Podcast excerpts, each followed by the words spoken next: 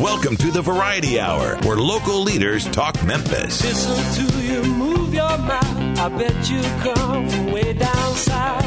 Now don't tell me, let me guess. You're from the town that I love best. Talk Memphis, I wish you would. Talk Memphis, you sound so good. Talk Memphis, high on the bluff.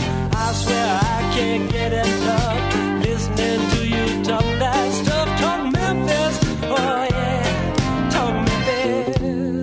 Welcome to Talk Money. And now here's your host, Jim Shoemaker. Good morning and welcome to Talk Money here on The Voice, FM 107.9 and AM 990. I am Keith Quinn in for Jim Shoemaker. And man, we've got a great show for you today. I hope you can stick around for the whole hour. We've got some really in, uh, good information and some great guests. We are be going to be joined by Shannon Dyson in the first half of the show. Uh, the first half hour to talk a little bit about the healthcare uh, debate that's going on in Washington, where we are on the Affordable Care Act, what it means if the Affordable Care Act collapses or is allowed to fail. Uh, and then, if you'll stick around through that, in the second half of the hour, we're going to be talking with Rob Clement about elder care. All of these is- issues impact us no matter where we are in life, and we're going to be talking about some of the generational aspects of both thinking about health care and thinking about elder care, whether we're taking care of an elderly person in the family uh, or as we transition into that point in our lives. Uh, so, guys, I just want to welcome you both to the show. Again, Shannon Dyson is the Vice President of Shoemaker Benefits, and Rob Clement, who is an advisor at Shoemaker Financial, uh, one of our most experienced advisors, one of my favorite advisors. Uh, good morning, guys, and welcome to the show. Hey, Keith. Thank you again. Welcome yourself. Good, mor- Good morning, Keith. I get to sit in the in the pilot's chair Exactly. today. Yeah. A little bit different today to see uh, Keith over there in the pilot's chair. It is, It's good. right? It's all you good. look like you're fitting well. He does. hey, it's uh, it brings back some memories. but we want to start talking about, you know, as we always do, we talk a lot about the economics and what's going on in the economy. So we do want to talk a little bit about that, and then we're going to touch on, you know, what's going on in the first 200 days of, of President Trump's uh, administration. Now we're only six months in, but it seems like uh, in some respects that it's lasted a lot longer than that. Uh, so we're certainly going to talk about that, and of course that will play out into Shannon's uh, update when we talk a little bit about the Affordable Care Act. But talking about the market, you know, we've seen, uh, and Rob, I know you talk about this with clients. We've seen the market consistently setting new highs. Uh, it's one of those things where even when we get a little bit of bad news, the market continues to go higher, and there's you know some reasons for that. And I talk a lot about the fact that you know in the first time in the last eight or nine years, we're really seeing a lot of global growth, and that can support a lot of the stock prices. You know, we're also seeing that earnings growth and revenue growth. So the fundamentals uh, are still there, and you know are again supportive of these prices, even if you could argue the valuations uh, are a little bit rich. So that's one of the things that you know we we stress to our clients that we don't put too much uh, uh, concern on short term numbers, whether good or bad. exactly. And Keith, you're good about reminding us that uh, every time the market does go down and makes a correction or adjustment, what happens? Absolutely. It always comes back up and it always goes on to set new highs. The declines are temporary, the gains are permanent. Exactly. And that's one of the things that we love about the market. I saw a recent number, Rob. It was really interesting. So, the S&P 500 through the end of July up right at 12% through the end of July. What's unusual is that this is nine consecutive months of positive gains in the S&P 500. It's pushed the index, uh, the total worth of the index is over 22 trillion dollars and it only crossed over 20 trillion dollars uh, earlier this year. So 9 consecutive months of gains and 16 of the last 17 months have seen a positive gain in the S&P 500.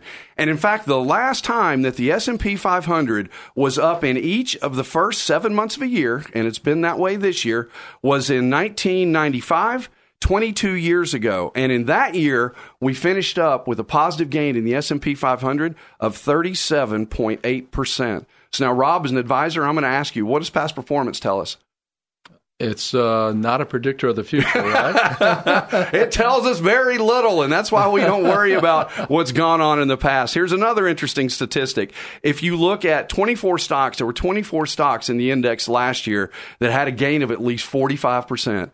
Phenomenal year. 24 stocks with a gain in excess of 45%. Of those 24, 10 of them this year, when the S&P's up about 12, have negative returns. Basically, half of those have a negative return.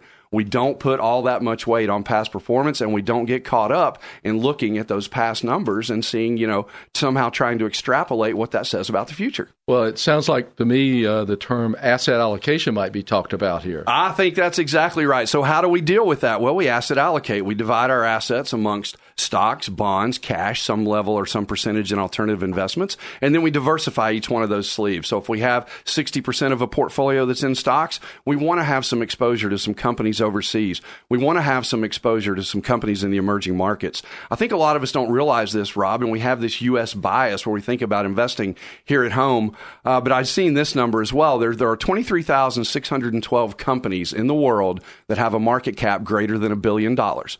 Now, just remind our listeners market cap is simply a function of the number of shares outstanding times the share price. So your company is worth a billion dollars. 23,612 of them. The interesting thing is 91% of those outside the U.S. Uh, so there's a huge opportunity set to investing in companies outside of the United States, even though you do take on some other risk. But ultimately, you're right. It's the fundamentals: asset allocation and diversification. My grandmother that raised chickens had it right, didn't she? she when I'd go out to gather the eggs, what would she tell me? Don't put all those eggs in one basket. Don't put all those diversify. Eggs in she one had brown eggs and white eggs. that's too, so- right. That is the the classic and uh, definition of diversification, and that's exactly right. And that's that's what we try to do. Not having the crystal ball, not being able to see into the future. Uh, you know, we want to own some of these great companies of the world, and we want to own them for a long time. Absolutely. Now, all that being said, you know, we can't talk about the upside without talking about the downside. Risk this year have been mooted in the sense that, you know, again, we're getting that global growth. We're seeing some more certainty out of the situation in Europe. We've put the French election behind us. Brexit seems to be going okay. Uh, Greece, the manufacturing uh, sector in Greece is finally growing. So we're just seeing a lot of good news stories out there. But one of the risks that we have talked about, uh, and that is always going to be prevalent, especially in today's society, is the geopolitical risk. And we're seeing that play out this week with Korea. Just the thought of any kind of armed conflict uh, with North Korea is spooking the markets a little bit. And we saw that yesterday with the sell off here in the Dow Jones Industrial Average, a little over 200 points. Uh, that worries the market. And that's one of the things that's awfully hard to plan for. Yeah, I, I happen to be of the age where uh, my wife and I, uh, as we were talking last evening, and and just generally, uh, she reminded me about the Bay of Pigs. Right. You know, so I mean, geopolitical have always been here. It's always been and here. they will always be here in the future. So, uh, what do we have to do, Keith? Well, we, we focus on the fundamentals and we don't get caught up in that. So it's is there's always a couple of things to think about when you're thinking about the, an event: the probability of that event happening and the impact of that event if it does happen. So the probability of a shooting war with North Korea, I would argue, is extremely low. But the impact could potentially be huge, and it's not necessarily North Korea. And we think about that, and that's a big deal. And you know, the estimates are they have anywhere from 10 to 20 uh, nuclear weapons. And of course, the story now, uh, and Shannon and I were talking about this earlier this week after President Trump escalated this situation with his fire and fury comment, uh, and that was kind of a kind of a off the cuff comment, I think, wasn't it, Shannon? Yeah, it was a comment you're not used to hearing um, a president say. I, I don't think. And then, uh, I've never heard that, so yeah. and, and then he uh, followed it up uh, a little bit later. We thought maybe that he would temper some of that language, and he followed that up. Walk I that back a little bit. yesterday by saying maybe I wasn't strong enough in my language. So I'm not sure how you get much stronger than fire and fury. But I, you know, I don't know who's more worried, you know, uh, Kim Jong Un or President Trump. Uh, you know, again, dealing with uh, a crazy person, Kim Jong Un. Uh, it can be a little dangerous to poke him with a stick, but I, you know, I think we should take a, a hard line stance with Korea, with North Korea. But the issue is not necessarily North Korea. So let's say North Korea follows through on their uh, most recent plan, and they'd said they're going to launch four missiles at Guam, and they were going to do that by the middle of August. Well, that's a couple of days away, uh, and I would imagine if they launch four missiles at Guam, Guam has the THAAD missile defense system uh, that we will try and shoot those missiles down. And if we shoot those missiles down, is that a provocative act that would cause the North Koreans to potentially shoot something at Seoul? And I think Seoul's always the wild card with millions of folks sitting within artillery range of, of North Korea, uh, just a very easy target. And then if that happens, you know, what's our response? And if we respond, do the Chinese come in on the part of the North Koreans? And that's where it gets sticky. If the Chinese come into this, all of a sudden we've turned a regional conflict into a global conflict. You know, we think we've evolved past war, uh, but I don't think we ever will, Rob, as you said. I, I agree. It's uh, it's going to be one of those things where stay tuned. Stay tuned. And as I said, an extremely low probability of event. Yes. So we're not saying that this will happen or is likely to ha- or is likely to happen. But if you would say, what are the chances of this happening? The chances are higher today than they were on Monday. Uh, they just are, even though they're still awfully small. Now, it's not one of those things that we would uh, draft uh, or potentially craft investment uh, policy around, uh, but it is one of those things that we want to be aware of. But it comes back to Rob again. How do we prepare for that? We asset allocate. We have a portion of our portfolio in bonds that will do well when the market drops, uh, and that's how we uh, insulate people from events that we can neither predict nor control. Yep. And Keith, uh, just recently as this week, I, I had a uh, one of the clients in, and we were talking about asset allocation, and Right. and uh, and he was inquisitive about a few things about asset allocation, and he happens to love baseball. Right. So we were talking about baseball, and I asked him. I said, uh, "What uh, professional team do you follow?" And he told me. And I said, "Who's the best player on that team?" It happened to be an, a fellow that was an international. Right. And I said, "Is he been consistently the best player on the team?" He says, "No, he's kind of worked up to that position as the best player." I said, "Exactly. You've got asset allocation with the baseball team. Absolutely. You don't have just all U.S. citizens on there. You are bringing folks in from Puerto Rico and Venezuela and other countries that are playing with the team. So asset allocation is all around us. We just don't call it that. But it's Absolutely. absolutely important. He's a great ball player, but you know what? He may not be next year the best hitter or the fielder on the team. And since we don't know, we want to own his buddies as well. That's right. Exactly. Well, guys, I tell you what, let's take a, uh quick break and check out what's going on with the uh, weather. But when we come back, we're going to talk a little bit about the first 200 days of Trump, and then we will get the update on the latest news from the Affordable Care Act with Shannon Shannon Dyson, the Vice President of Shoemaker Benefits. As always, Talk Money is brought to you by Shoemaker Financial, which has been providing professional advice, quality products and excellent service throughout the Mid South since 1978. At Shoemaker, it is not about the plan, it's about the results. We'll be right back.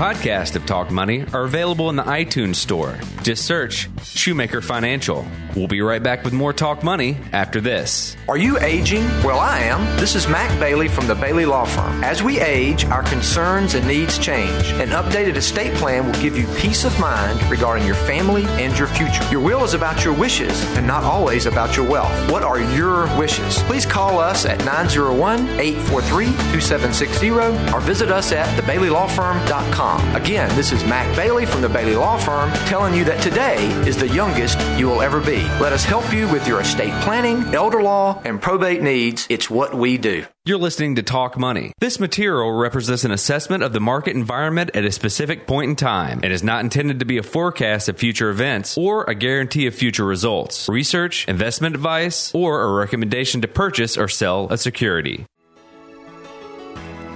You're listening to Talk Money. This material represents an assessment of the market environment at a specific point in time and is not intended to be a forecast of future events or a guarantee of future results, research, investment advice, or a recommendation to purchase or sell a security. And now, here's your host, Jim Shoemaker. Good morning and welcome back to Talk Money here on The Voice, FM 107.9 and AM 990. I'm Keith Quinn in for Jim Shoemaker, joined here in the studio by Shannon Dyson, uh, with Shannon Dyson and Rob Clement. Shannon, uh, we wanted to talk about the first 200 days of Trump. Uh, again, we're six months into this thing. Uh, I think we all kind of sit in a little bit different chairs. What do you see from the first 200 days? Man, the the first thing that pops out to me is Twitter. You know, Twitter, Twitter, Everybody knows what Twitter is now, right? I- think it's the first time that we've ever had such insight into a president's brain and what he's thinking from moment to moment. And I mean, if you think about characters it, or if you, less. if- exactly. if you think about past presidencies, past presidents, you never really knew what they were thinking day to day. You knew the policies that they wanted to. It's a great point. implement. You saw the official Uh, statements, You saw but- official yeah. statements. You never got to see the insight into what presidents were thinking. And I think when you when you poll people about his first 200 days, it kind of shows that people may not like some of the things that they're hearing on on. I'd Twitter. rather not know. exactly, exactly. Sixty-two percent. There was a recent poll uh, done by CNN. It said sixty-two percent uh, of people do not or are less are what they say. They said they are uh, less. Um, inclined to believe the president because of the things that they read and see on Twitter. Wow. Yeah, so that- that's- that's a big number. That's a that's a huge number, but that's a great example. You know, like a lot of things, if we've talked of, of how it's uh, you know how it's evolving and how we were talking earlier about how the economy is changing. But yes, that's a that's a great point. Twitter has been a big deal and given us a lot of insights into the president's thoughts. Again, I, I wish I didn't know some of that. Uh, uh, you know, what's the old saying? Uh, better to keep your mouth closed and let people think you're an idiot than to open your mouth and remove all doubt. And remove all doubt, right? Exactly.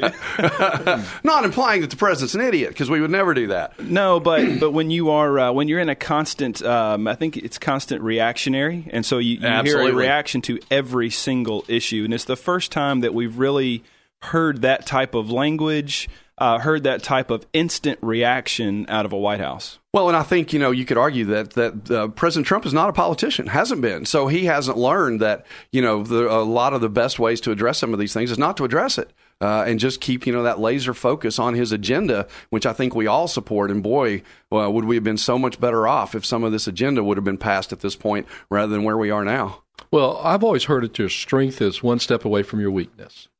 And Great way to put each it. person looks at themselves uh, individually, you see your strength, but we also know that, boy, I am, as I look at myself, I know, wow, what my weakness is. So I have to be very careful about that. And, you know, one of the things that's been attractive about our current president is his strength and his, uh, I mean, people remember him when he was on The Apprentice and, uh, and how he handled himself there and they said, "Well, you know what? I, I like that, or I don't like it." So we just have to accept what we see as a strength and recognize that weakness too, and love a person through it. Well, absolutely. And I know Rob, you've talked to some some clients this week and just gotten their overall impressions of the president. And I thought it was very interesting. One of the, the first things or the most common thing that came up when you were when you were just asking them about what the you know what do real people think. We can we get all this uh, information or feedback from what people inside the Beltway think in Washington, but what what do we actually think? Yeah, the the most consistent answer. I had about five different answers, but the one that came up consistently with just a,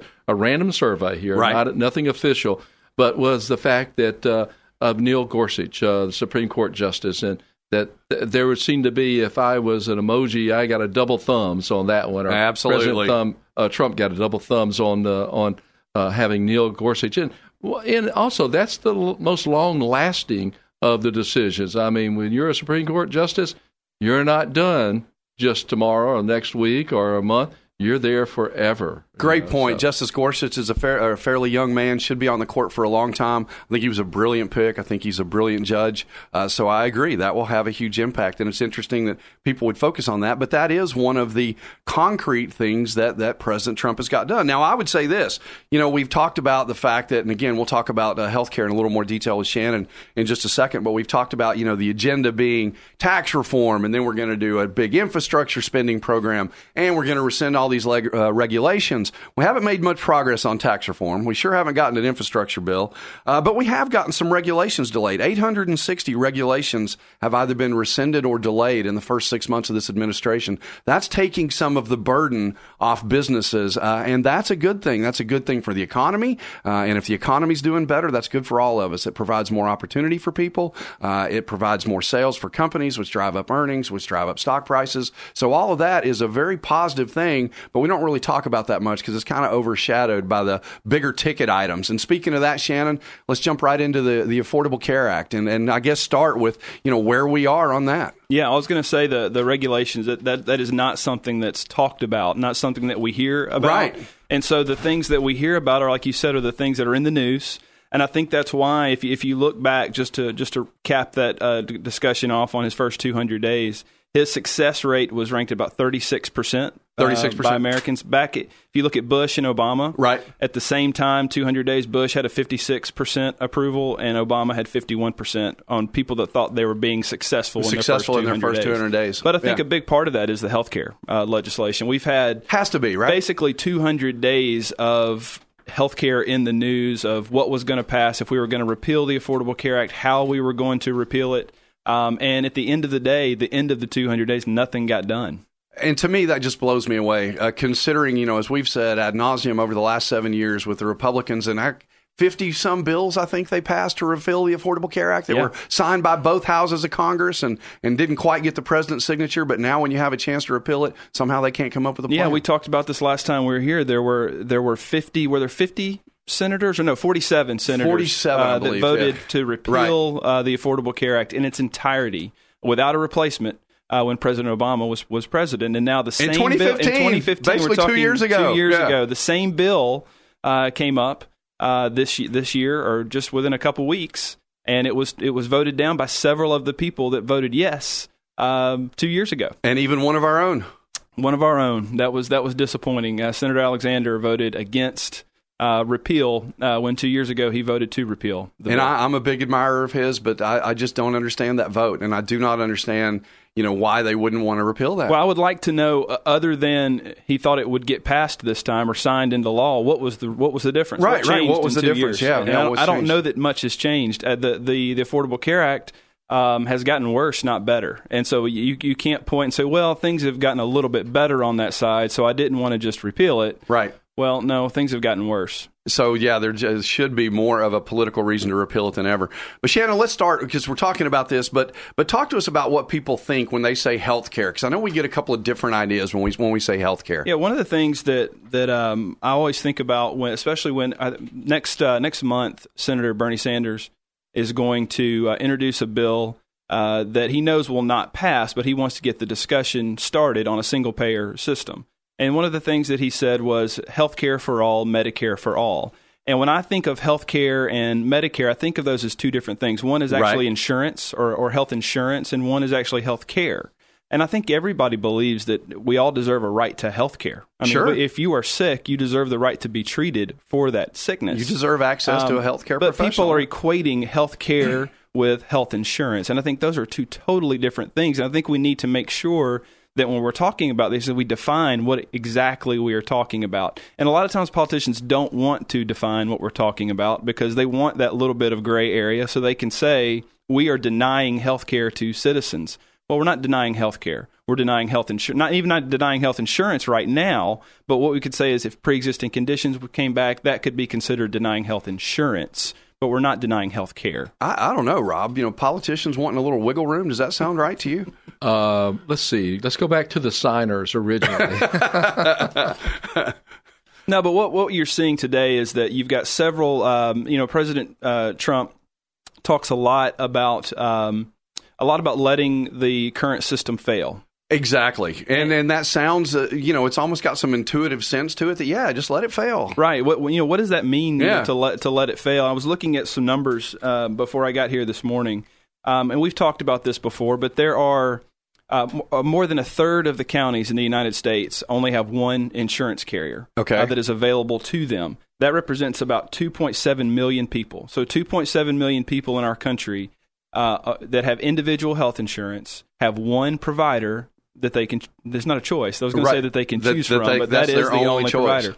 Um, there are 10 million people in the system in the, in the healthcare reform individual market. So 2.7 million out of the 10 have only one choice. It's almost thirty percent only have one, One choice. choice. right now, and that one choice could go away. Correct. And then you talk about the, there are 40 some odd counties that have no choices. There are no health insurance uh, carriers in their county.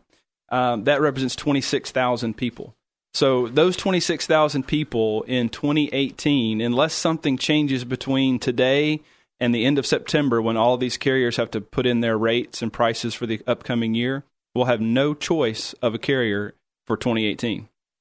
That's insanity. I mean, that is the definition of insanity. And doesn't that make your blood boil a little bit? Well, Just a- especially when you have a, a mandate to have insurance. you're required to have insurance. We're going to penalize you if you don't, but you don't have any insurance that you can buy. So Right. we're going to we're going to penalize you for buying something that you cannot that you physically can buy. that you cannot cannot purchase. And so when when President Trump talks about the system failing, what we've seen over the last 4 years is each year there are fewer and fewer carriers left in the market. And so what that basically is saying is if there are no carriers in the market, it has failed. It has I mean, the- failed the- Uh, and by definition, right? by It is a definition, if you cannot get insurance, the Th- system then that's a failure the because it was system has designed to give you insurance. so a carrier in the market would be an example of who, Shannon? uh, Blue Cross, uh, Humana, United Healthcare, Aetna, um, they've all basically left the, the, the individual healthcare system. Now, don't get confused with group insurance because with a group, if you are a, an employee of a company um, in those same counties, that does not affect you at all. It's only affecting the people that do not have a group plan that have to go into the individual market to get health insurance. Right. So you're saying uh, to get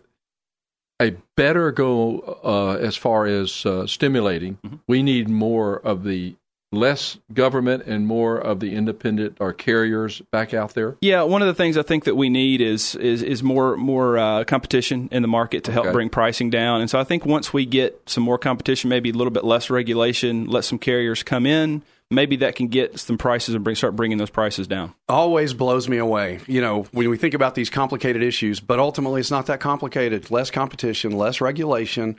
Uh, let businesses do its thing. We believe in a free market economy and work a lot of this out.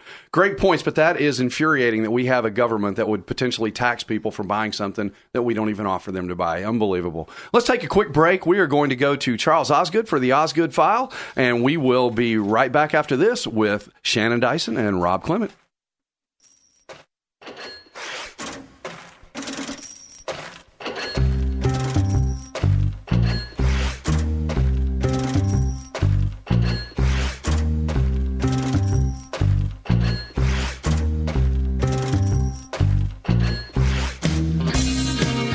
Sure to like us on Facebook. Just search Shoemaker Financial.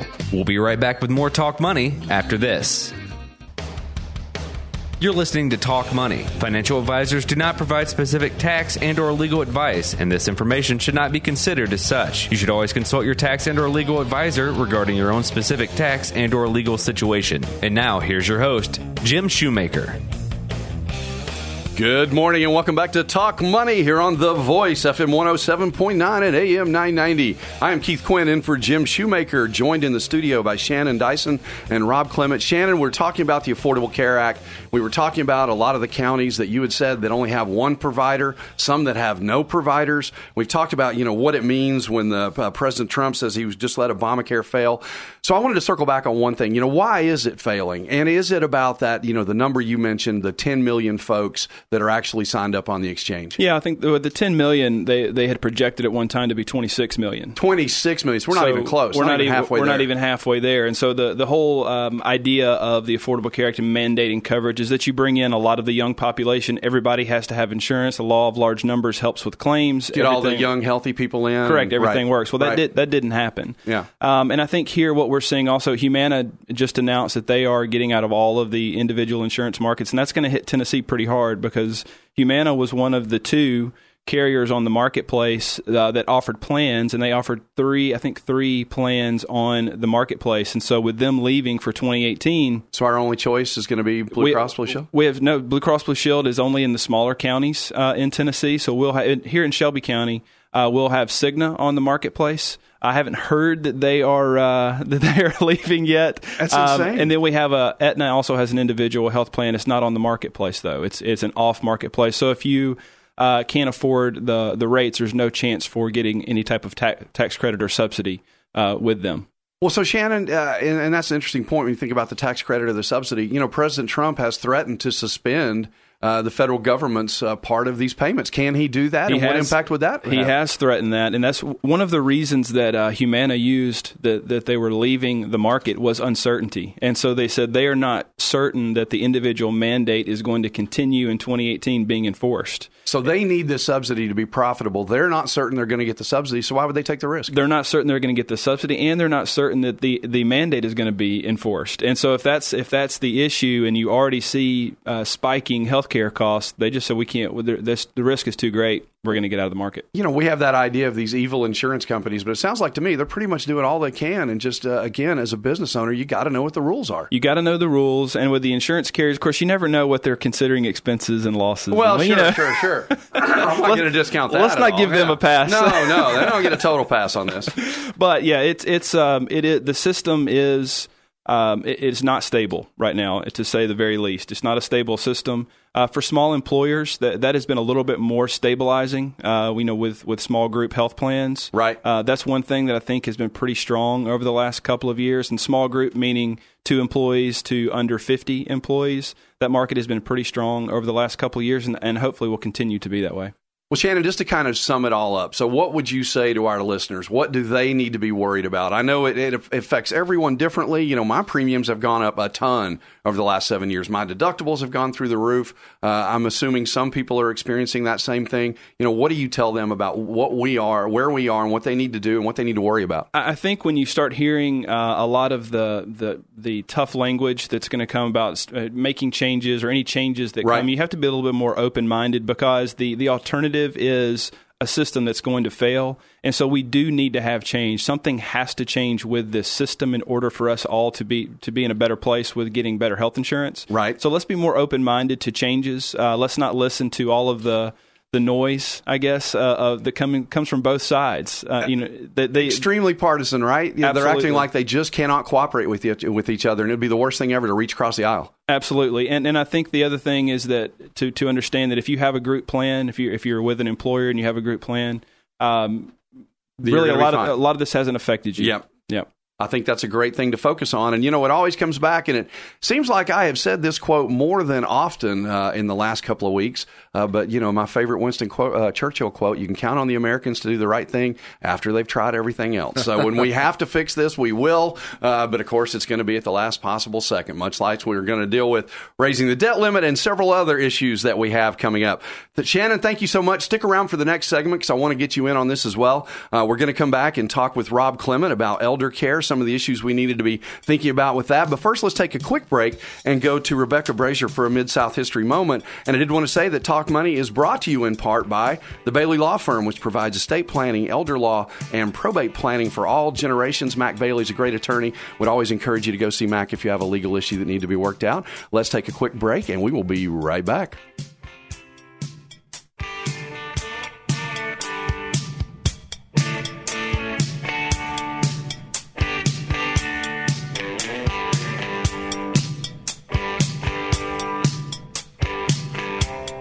Have a question you'd like answered on the program? Email talkmoney at shoemakerfinancial.com.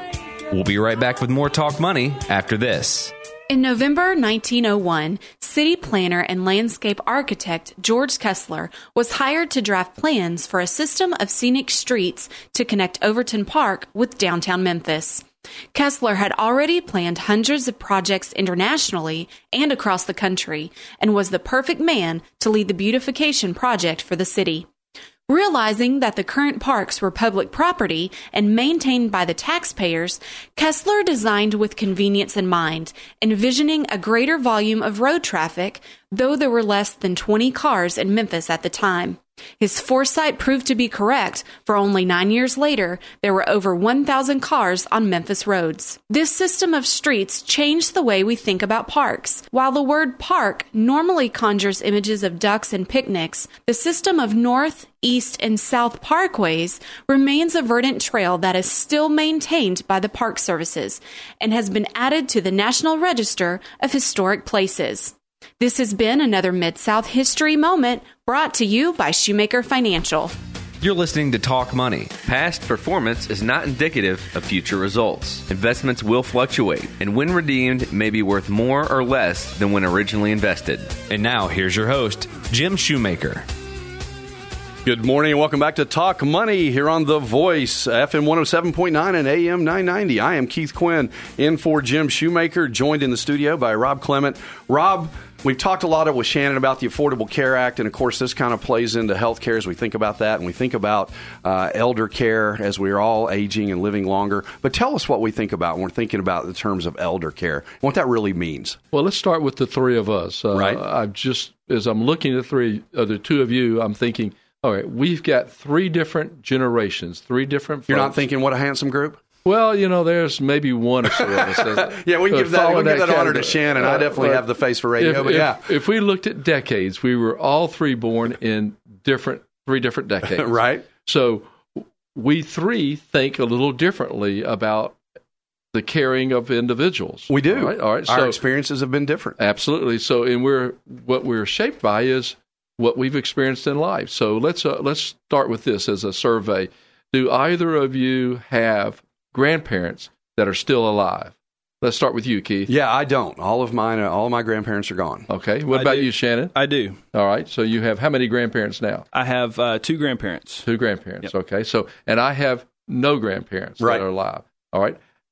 Shannon, since you have uh, all your grandparents, how are your grandparents at this point, health wise? They are in great health Okay. today. Yeah, All right. very good health. So, if anything happened to your uh, any one of your grandparents, is there a plan on any kind of care for that grandparent? There probably is. Uh, I would- hope that my Yes, uh, that Probably my- is not a is I would not a plan, Shannon. I would hope that one of their four boys have thought about that.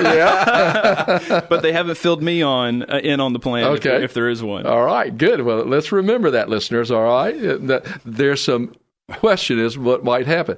Keith, all right, absolutely. and with your grandparents, how, who cared for your grandparents before they were uh, to the point where they passed away? Right. They were incredibly fortunate. They were both in good health, so they were able to stay at home until my grandmother passed away. And then my grandfather eventually went into a home and, and uh, it wasn't there long uh, before he had passed away. So they were they were fortunate. Got to stay in their own home. Uh, you know, they were uh, grew up in the country. So yeah, they had kind of an ideal life there. Yeah, yeah. And what we're seeing now with medical breakthroughs, people typically are taking better care of themselves than in past generations. Definitely. So with that comes a reward to our bodies that we're living longer. Right. And so in our business, we used to think of 20 year increments of life or two decade increments of life. In the first 20 years from your in your early 20s to your mid 40s or so, you were in the accumulation stage of life. Right. And then the next stage right after that from your mid 40s on into your 60s was your preservation stage in life. And then after that, you then went from mid 60s you said okay i'm looking at retirement and i'm going to go ahead and retire now. And that was your decumulation stage in life. So what we've seen is that people would pass away in their 80s you know that 20 year segment from 20 to 62 to 82 but now we have grandparents shannon uh, how old's your oldest grandparent put a pop quiz on you So here. my grandparents are both 83, I believe, Okay. 83 or 84. My my great grandparents lived to be 100. Okay, all right. So that's a great example. I mean, he's got longevity on his side of the family. And when you're talking elder care, you're talking about how do we care for people as they go through the aging process? Are they going to be able to be just cared for at home?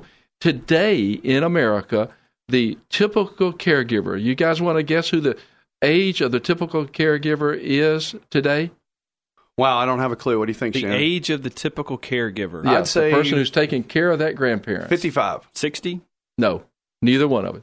It's a female that's in her 40s. Wow. Yeah, I would Yeah. have thought of that. That's that's the typical caregiver. So with that, what we're seeing is the rise of how do you handle the financial needs for that senior person that's going to be going through that decumulation. In other words, they're using their assets up, but yet none of us know when we're going to pass away. Right. So, elder care is the focus of making sure that we're caring for those senior adults.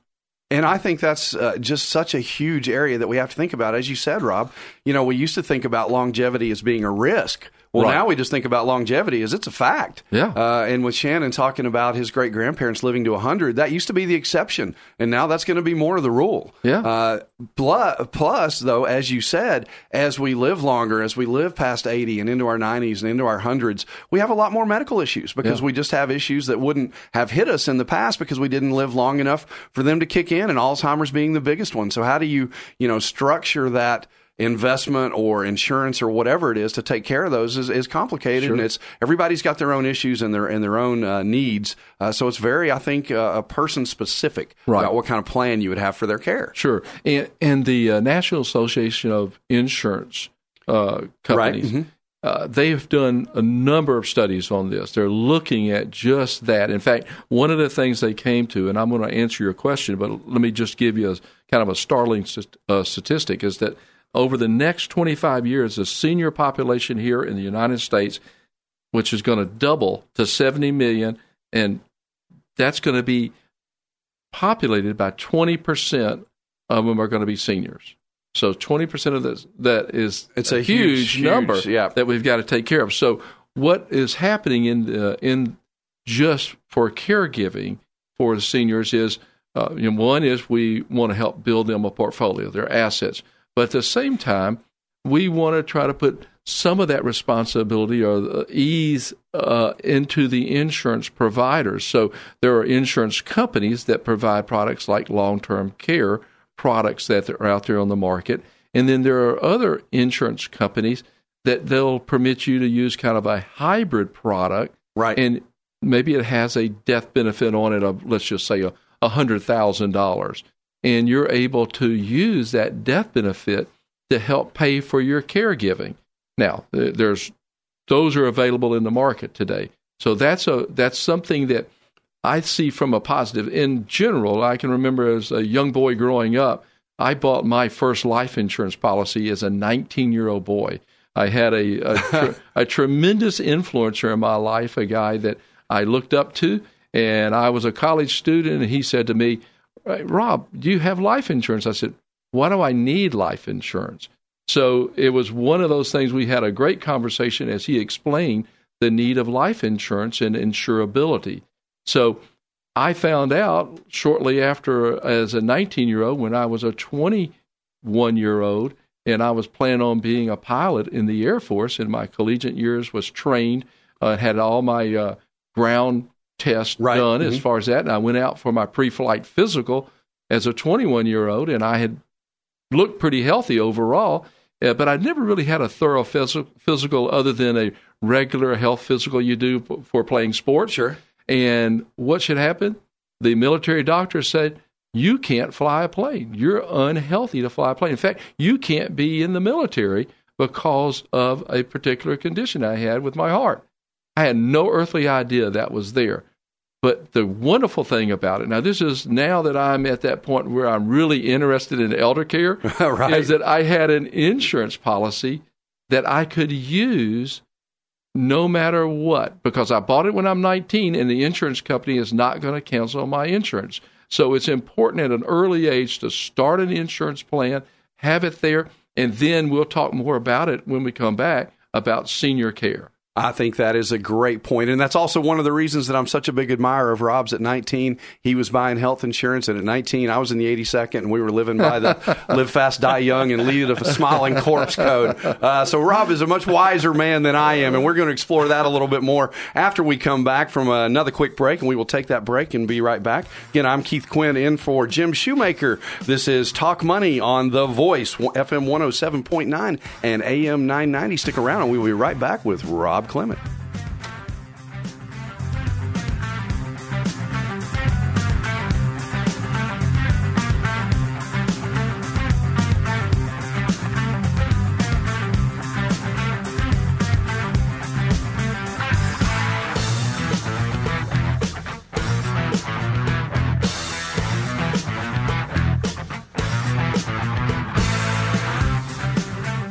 Podcasts of Talk Money are available in the iTunes Store. Just search Shoemaker Financial. We'll be right back with more Talk Money after this. Are you aging? Well, I am. This is Mac Bailey from the Bailey Law Firm. As we age, our concerns and needs change. An updated estate plan will give you peace of mind regarding your family and your future. Your will is about your wishes and not always about your wealth. What are your wishes? Please call us at 901 843 2760 or visit us at thebaileylawfirm.com. Again, this is Mac Bailey from the Bailey Law Firm telling you that today is the youngest you will ever be. Let us help you with your estate planning, elder law, and probate needs. It's what we do.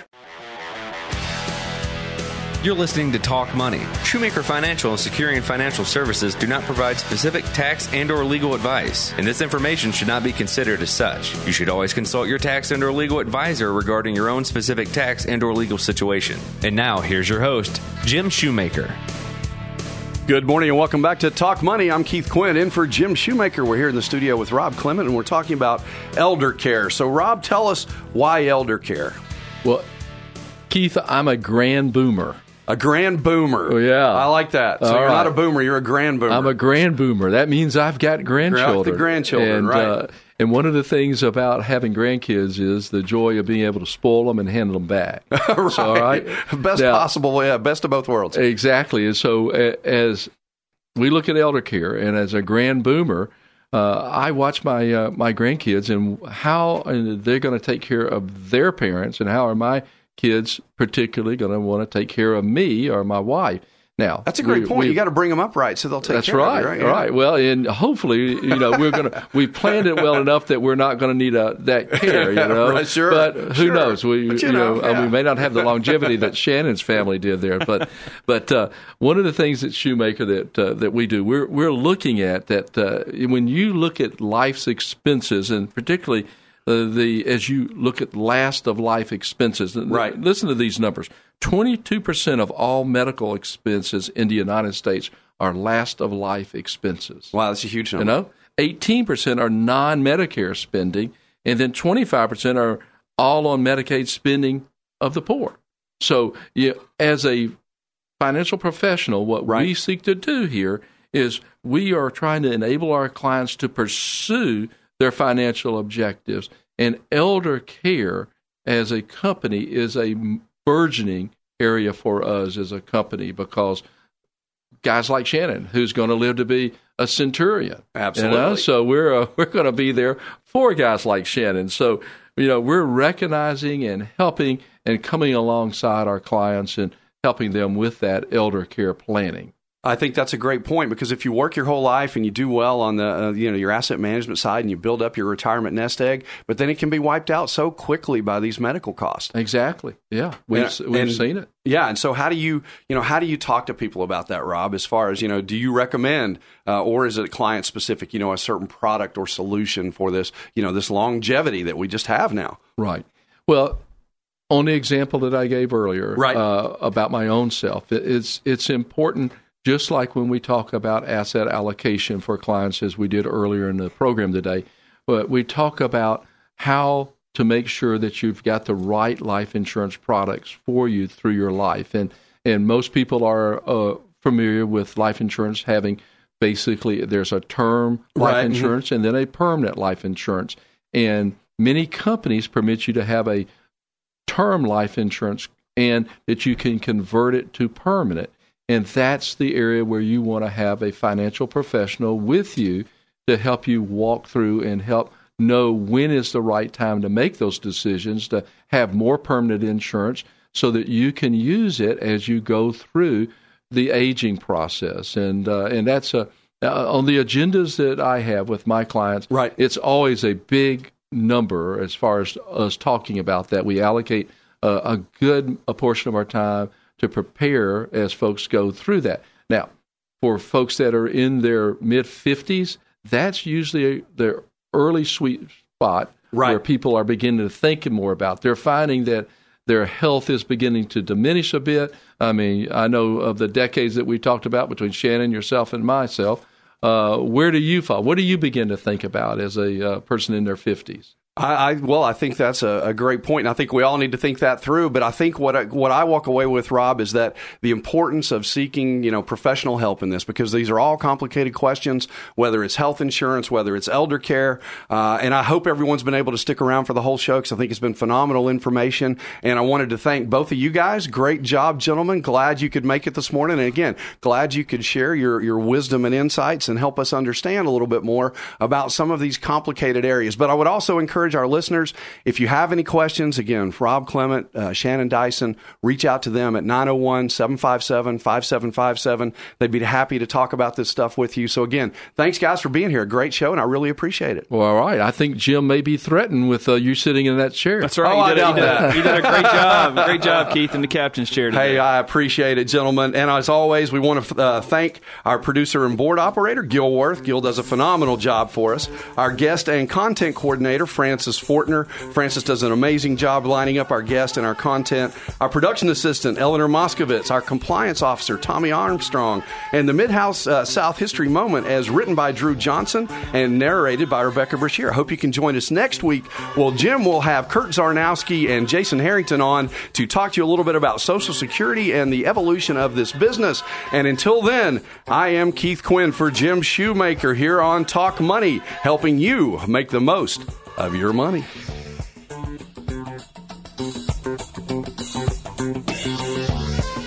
Keith Quinn is a registered representative and investment advisor representative of Securian Financial Services Incorporated, security dealer, member FINRA SIPC, a registered investment advisor. Shoemaker Financial is independently owned and operated. Rob Clement is a financial professional with Securian Financial Services Incorporated.